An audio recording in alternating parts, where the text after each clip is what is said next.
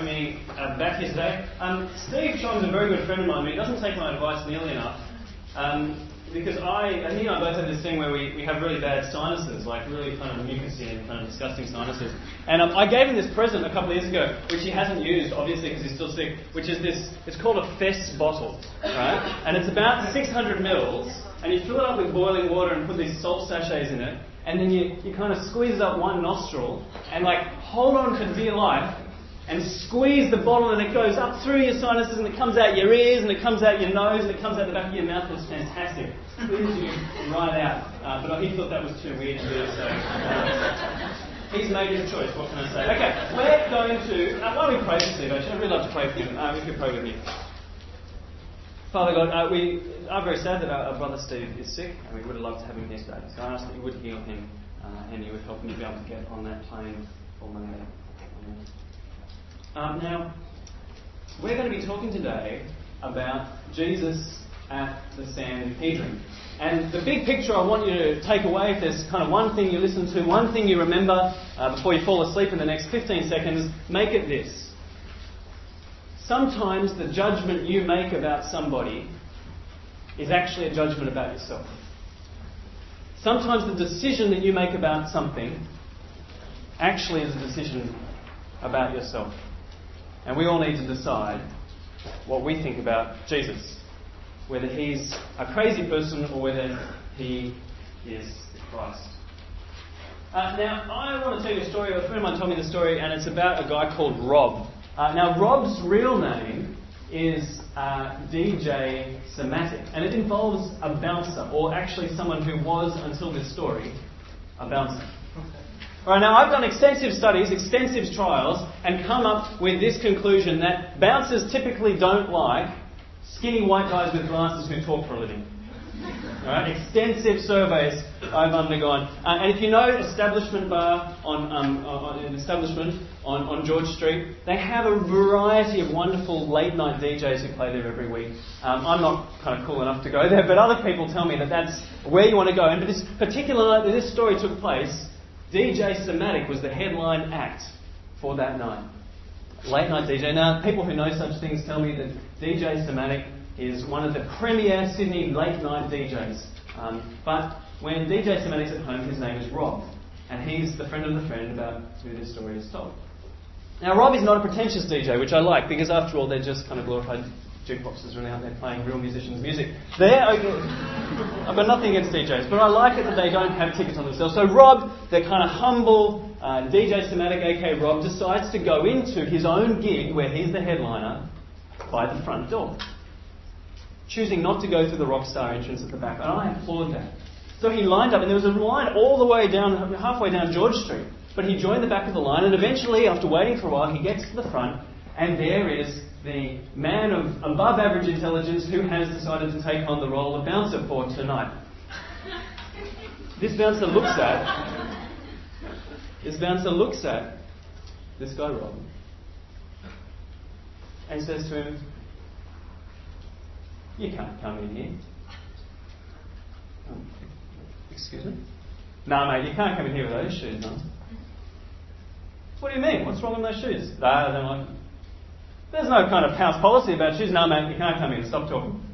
But they're the same as your shoes. Uh, still can't come in. And after arguing with him, for, arguing with bouncers doesn't work, I've discovered this. Uh, after arguing with him for a while, it became apparent that he actually wasn't going to get in this door to his own gig. And he said, Are you sure you're not going to let me in? Yes. I turned back around and made one phone call which, as it happened, was to the owner of the establishment, telling him why the people lining up on George Street weren't going to get their show tonight. Now, I can reliably tell you that that balance is not working there anymore. Uh, sometimes the judgment that you make about somebody actually is a judgment of yourself, isn't it? And I've discovered this in many uh, different ways. Well, this is one that really boils my blood. A musician told me a couple of days ago, who should know better because she's a very good musician, she said, and I quote, this makes me angry just thinking about it. I'm not that influenced by the Beatles. I don't think they're that good. just sorry, pardon me. I didn't quite hear what you said. No, I don't really think I'm that. It's not that important to me. That's like a poet saying they're not that influenced by the alphabet. like, what are you talking about? And yet she stayed in her ignorance. And I think that judgment in that moment, she thought she was making a musical judgment. She was bringing judgment down on herself. It's terrible, but I, have been guilty of this too. And I, I, really can't, I can't claim to be guiltless here because um, I discovered in my, uh, I think one of my first English tutes here at, at, university, I studied English just down at the Woolley Building, uh, and I walked into one of my very first tutes, and I thought that we were here to learn to make incisive critical judgments about what art we like and what like. No. Because I walked in and I proudly said, you know, I just don't get to, I'm about to lose every woman in this building, I've just realised. I really don't like Jane Austen. I just don't I, don't, I don't get it. I think she's really boring and there was a deathly silence. And uh, that didn't really go down so well for me, that subject. In there, sometimes the judgments we make actually reflect back on ourselves, don't they?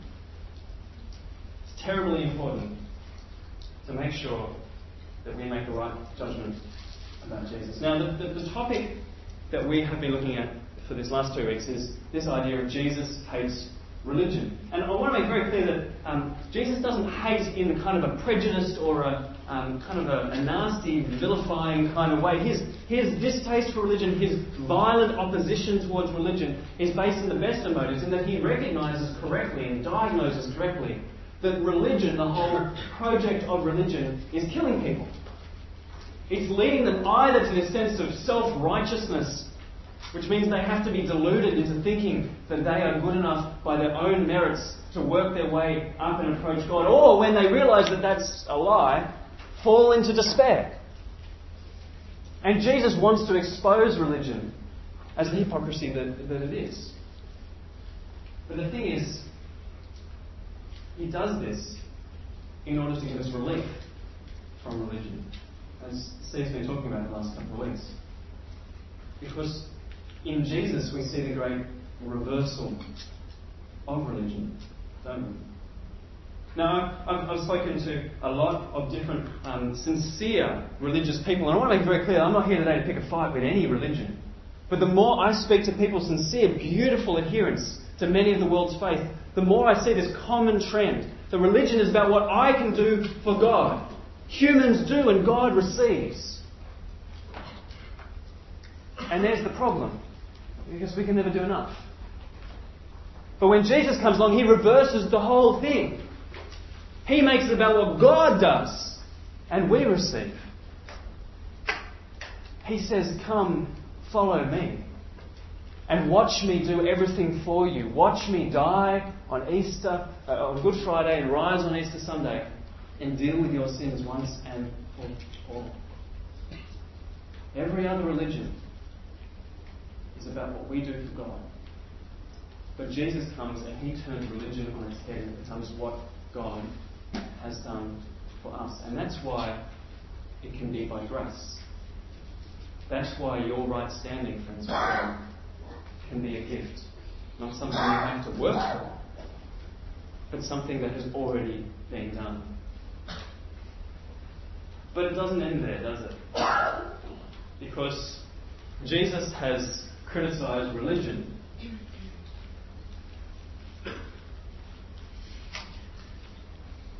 And religion fights back. So I actually want to reverse the title of today's talk because this story is about religion hating on Jesus. Oh, well, in fact, it's not just religion in general, it's the people who had a vested interest in the religion of the day. And the second temple Pharisaical Judaism, which Jesus was principally talking about. They have a vested interest because Jesus comes along and says, you know what? I am going to be your temple. I am going to be your sacrifice. I am going to be your priest. So you don't need the real temple anymore. You don't need the physical priests. And those priests are like, well, we're going to be out of a job. The priest union has got on Jesus' case. They can't have this. And so Jesus starts, well, he puts in chain a series of events which will lead to his death as the people with a vested interest in religion fight back and oppose him and conspire to kill him. Using his, one of his best friends, Judas, to betray him, they organise a hastily convened, probably illegal trial of him for blasphemy. So I want you to imagine the setting of this story. It's very, very late. The curfew in Jerusalem has kicked in. It's freezingly, bitterly cold. And they've taken him away and brought him to the high priest's house to put together something of a show trial. And in this uh, show trial, there are, well, there's two things I want to pick out, right? There's a misunderstood claim about Jesus, something they don't get about Jesus, and then there's a claim that Jesus makes that they understand all too well, and we do well to get.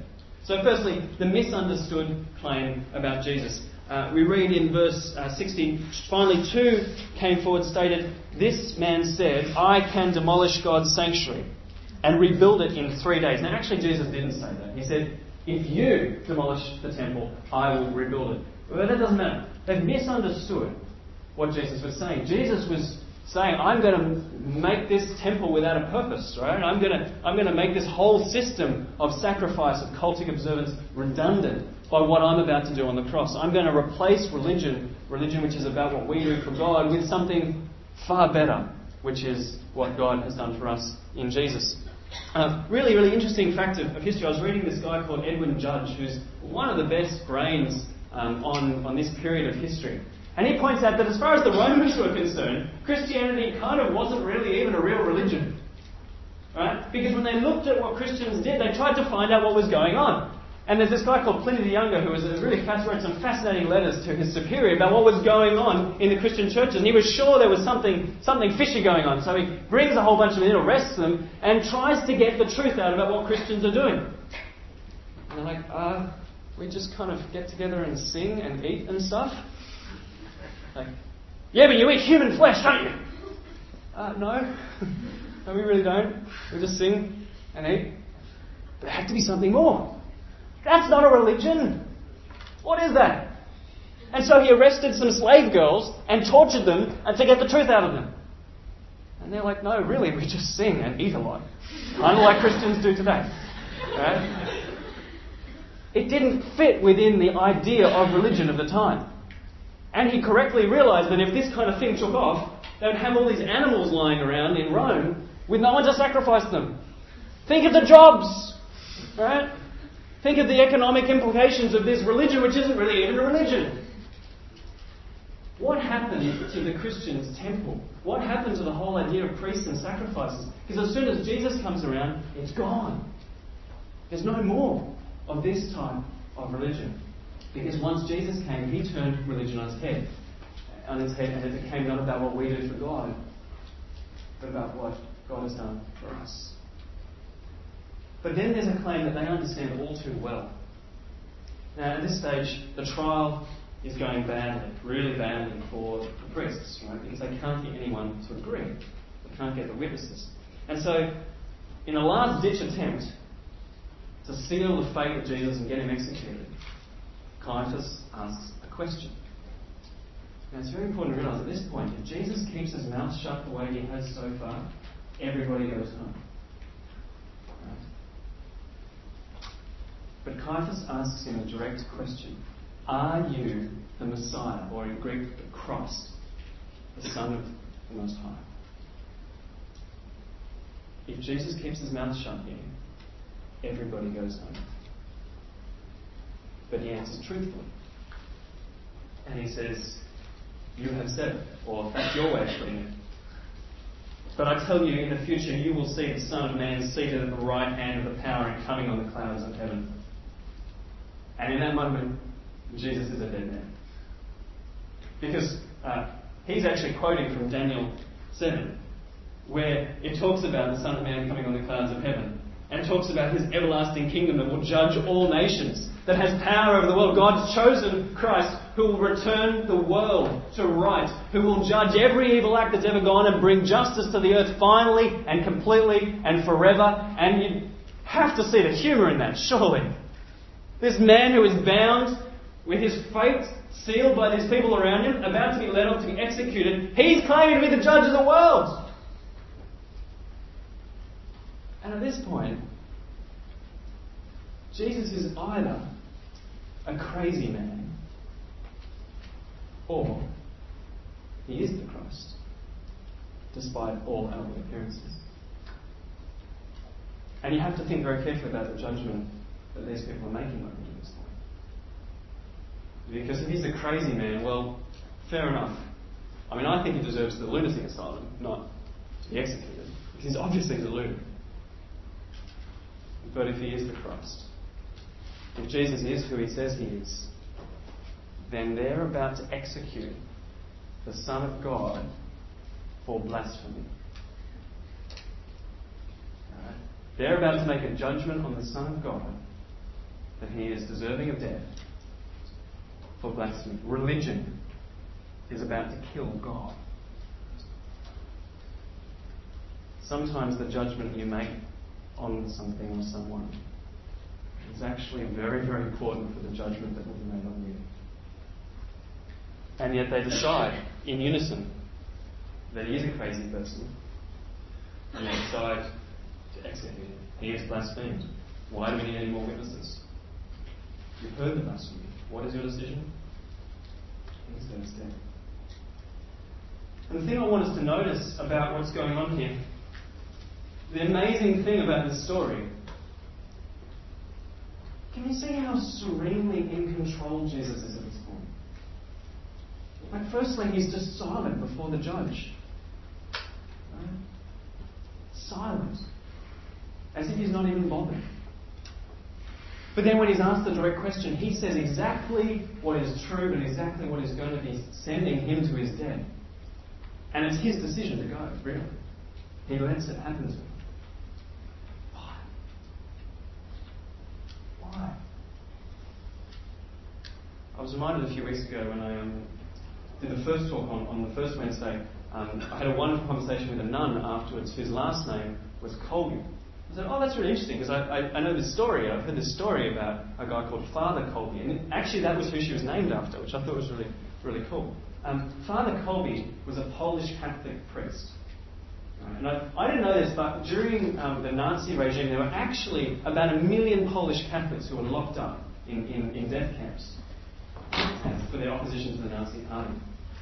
And in this particularly horrendous uh, place called Block 14. It was, it was renowned for being one of the harshest uh, prison camps that they had. They had this rule, and it was really quite sinister because they realised that it wouldn't be that hard kind of, when you had some help to escape, right? Uh, but you need help. So they worked out a way of sending all the prisoners against each other. It was very, very simple. If one person escapes, that's fine, that's well and good. But the next day, ten other people will be rounded up and killed. So you can imagine the conversation over lunch, hey, I'm thinking of escape, want to help? No. In fact, I'm going to dog you in because there's a chance that I might execute or one of my friends. It turned the prisoners against each other. But on a particular day, someone, well, they didn't escape. They actually, uh, some of the reports say, they actually just got, um, they, they, tripped and fell into a hole and died. But they couldn't be found for, for roll call the next morning. And so, true to form, the Nazi soldiers rounded up ten people and prepared to kill them. And as they were being dragged off into the starvation chamber, which is how they, they chose to do that, uh, not wanting to waste a bullet, perhaps, one of the people being dragged off screamed out, I'm a dad. I've got kids. I've got a wife. You can't do this. And that man well, his name was Franciszek Zonchek. And as he was being pulled off, Father Kolbe, the 47 year old Catholic priest, stood up and boldly approached the officer, which in itself was, was foolish. And he said, Look, I'm a priest. I have no kids. I've got no wife. Can I please have this place? And the soldier said yes. And so, Father Kolbe was led off and, and, spent his time in the starvation chamber. He actually didn't die there. Uh, he, he, prisoners kept on sneaking him food. They actually shot him eventually.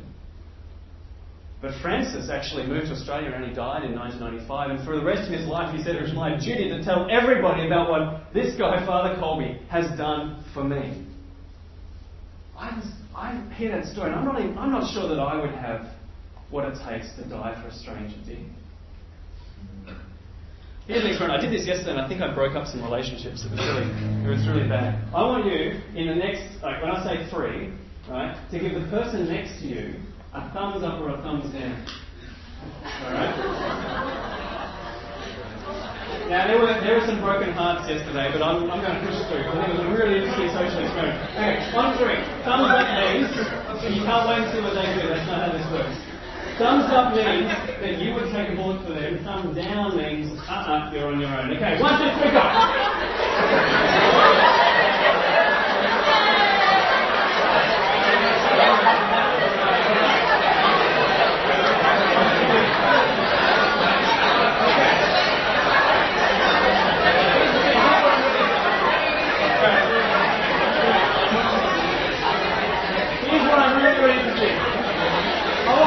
Who, who was like double thumbs up? We've got a good friend here. Who's, who's on that equal kind of footing?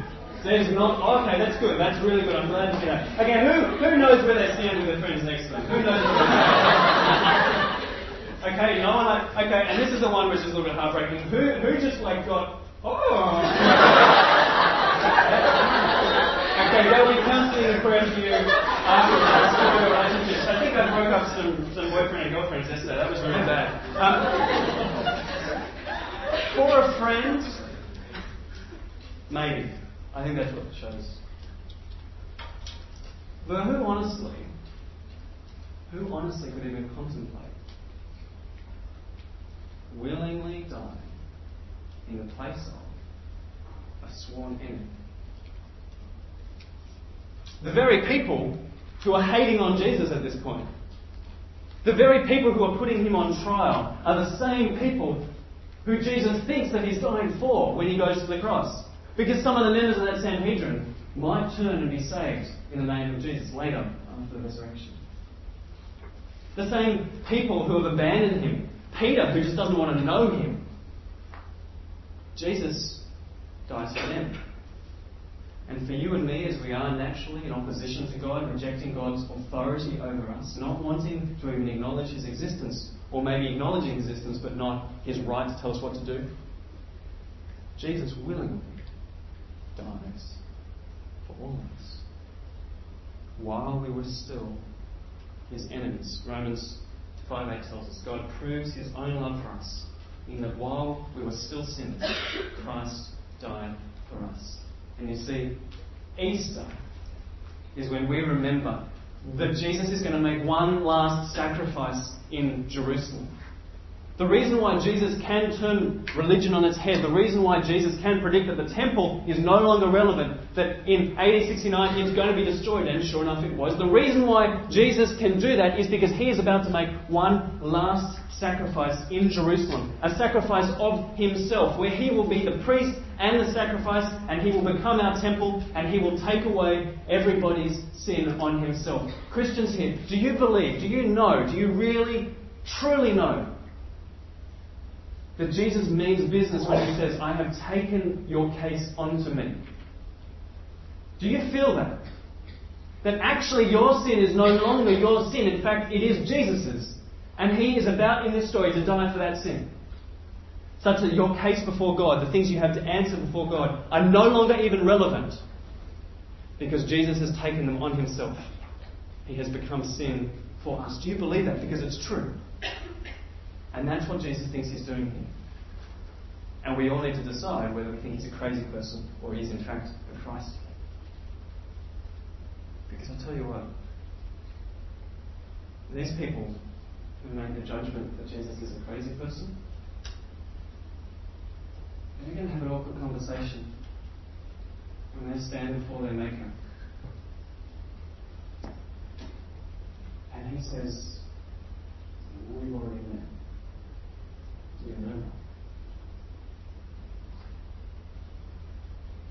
Do you're you meeting Jesus today in, in, in this story? And if so, if you're meeting the person of Jesus in this story, in this true story, what is your judgment on him? Can I say that this is not the type of thing to make a blase, kind of casual judgment on? This is something to think very deeply about. Because what you decide about Jesus is profoundly important. And there are people here who can help. There are great books to work out who Jesus is. There's history. There's all the mechanisms, all the sciences, all the uh, training that we get here at university. Apply that to this book. Because we desperately need to work out who Jesus is. Will we welcome Jesus now to heal us? Welcome Jesus as the Christ, not to come in judgment, but to come in healing and saving? Or will we resist him as we meet him again? Jesus the first time came gentle and riding on a donkey to heal. Revelation tells us that on the final day when he brings justice to the earth, he won't be riding a donkey. He'll be on a horse. And he'll be carrying a sword. And he will be putting the world to right. Have you met him? What do you think? I think he is the Christ, And it's appropriate that all of us should pray as we come up to Easter, when we remember this event. It was Thursday in the year 33 AD, Thursday night, when Jesus was arrested and tried in the night. And so that's why we remember this today. And that's why I want to pray. If you would like to pray with me, we're going to confess our sins to Him, knowing that He will forgive us. Would you like to pray with me?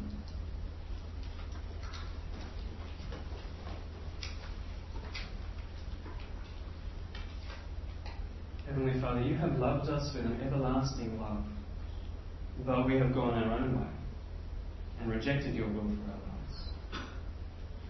We are sorry for our sins and turn away from them. For the sake of your Son who died for us, forgive us, cleanse us, and change us. By your Holy Spirit, enable us to live for you and to please you more and more through Jesus Christ. Can I just say that the God who is slow to anger and full of compassion, if you pray that and you trust in Jesus, you believe He is the Christ, is the Lord, and God raised Him from the dead, then you will be saved, as Romans 10 Because God who is slow to anger and full of compassion has forgiven you. And your sin is no longer your own. And you can be confident to stand before your Maker, pure, holy, and acceptable to Him. Not because of what you could, have, or will do, but because of what He has done for you. Happy Easter.